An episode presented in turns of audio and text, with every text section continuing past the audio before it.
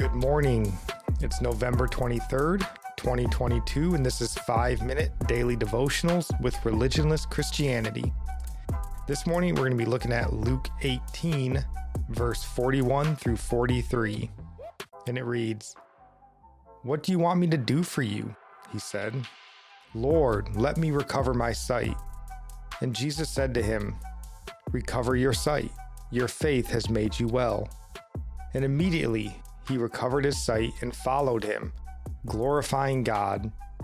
And all the people, when they saw it, gave praise to God.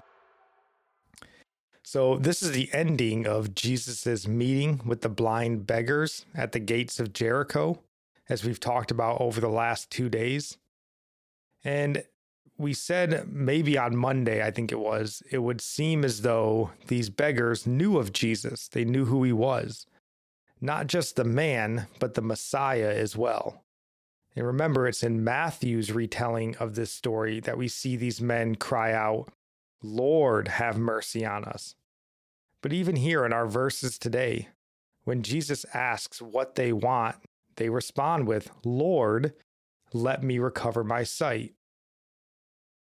Jesus' response, though, is a familiar one. In fact, it's almost the exact same response we see in the previous chapter, Luke 17, when Jesus heals the 10 lepers. If we remember, the one leper turns back to say thank you. And there, Jesus responds to the grateful leper Rise and go your way. Your faith has made you well. That's Luke 17 19. In both cases, the wellness that Jesus is talking about is not simply physical wellness. It's, of course, physical, you know, but what he's speaking about more specifically is the spiritual wellness. Their faith had saved them.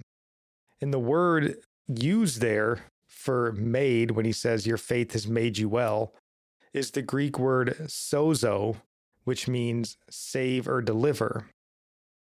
So this blind beggar you know, like the one cleansed leper, were seeking more than physical healing. They wanted to be healed, but more than that, they had faith that Jesus was Lord. So this blind beggar, Bartimaeus, or Bartimaeus, I think, uh, it says, recovered his sight and followed Jesus. He was healed and then followed. So let that be said of us.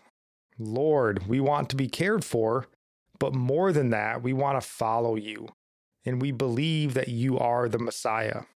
Yep, good point. He's our Savior and He's our Lord. So if He's your Lord, you will follow Him. John uh, chapter 8, verses 36, uh, 35 to 36 says, And a slave does not abide in the house forever, but a son abides forever. Therefore, if the Son makes you free, you shall be free indeed. So, if the Son truly has made you free, not just from physical illness, but spiritual, then you will abide. Those nine other lepers were only physically healed, but the one that returned was an adopted son in the faith. So, with this blind man, he was healed physically, but the proof of his spiritual rebirth is seen in his following Jesus. And our psalm of the day comes from Psalm 56, verse 4. In God, whose word I praise, in God I trust. I shall not be afraid. What can flesh do to me?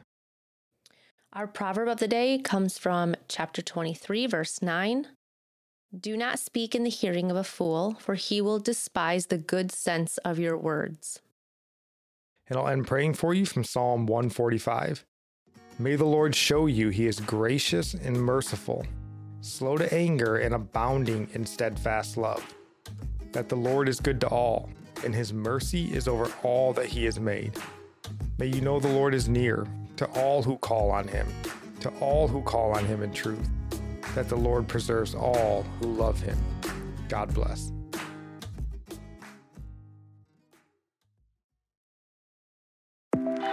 For America's climate goals, investing in clean energy adds up. But what doesn't add up is an additionality requirement for clean hydrogen. Additionality would put an unnecessary and inequitable burden on domestic clean hydrogen producers and have serious consequences for America. America needs clean hydrogen but an additionality requirement just doesn't add up.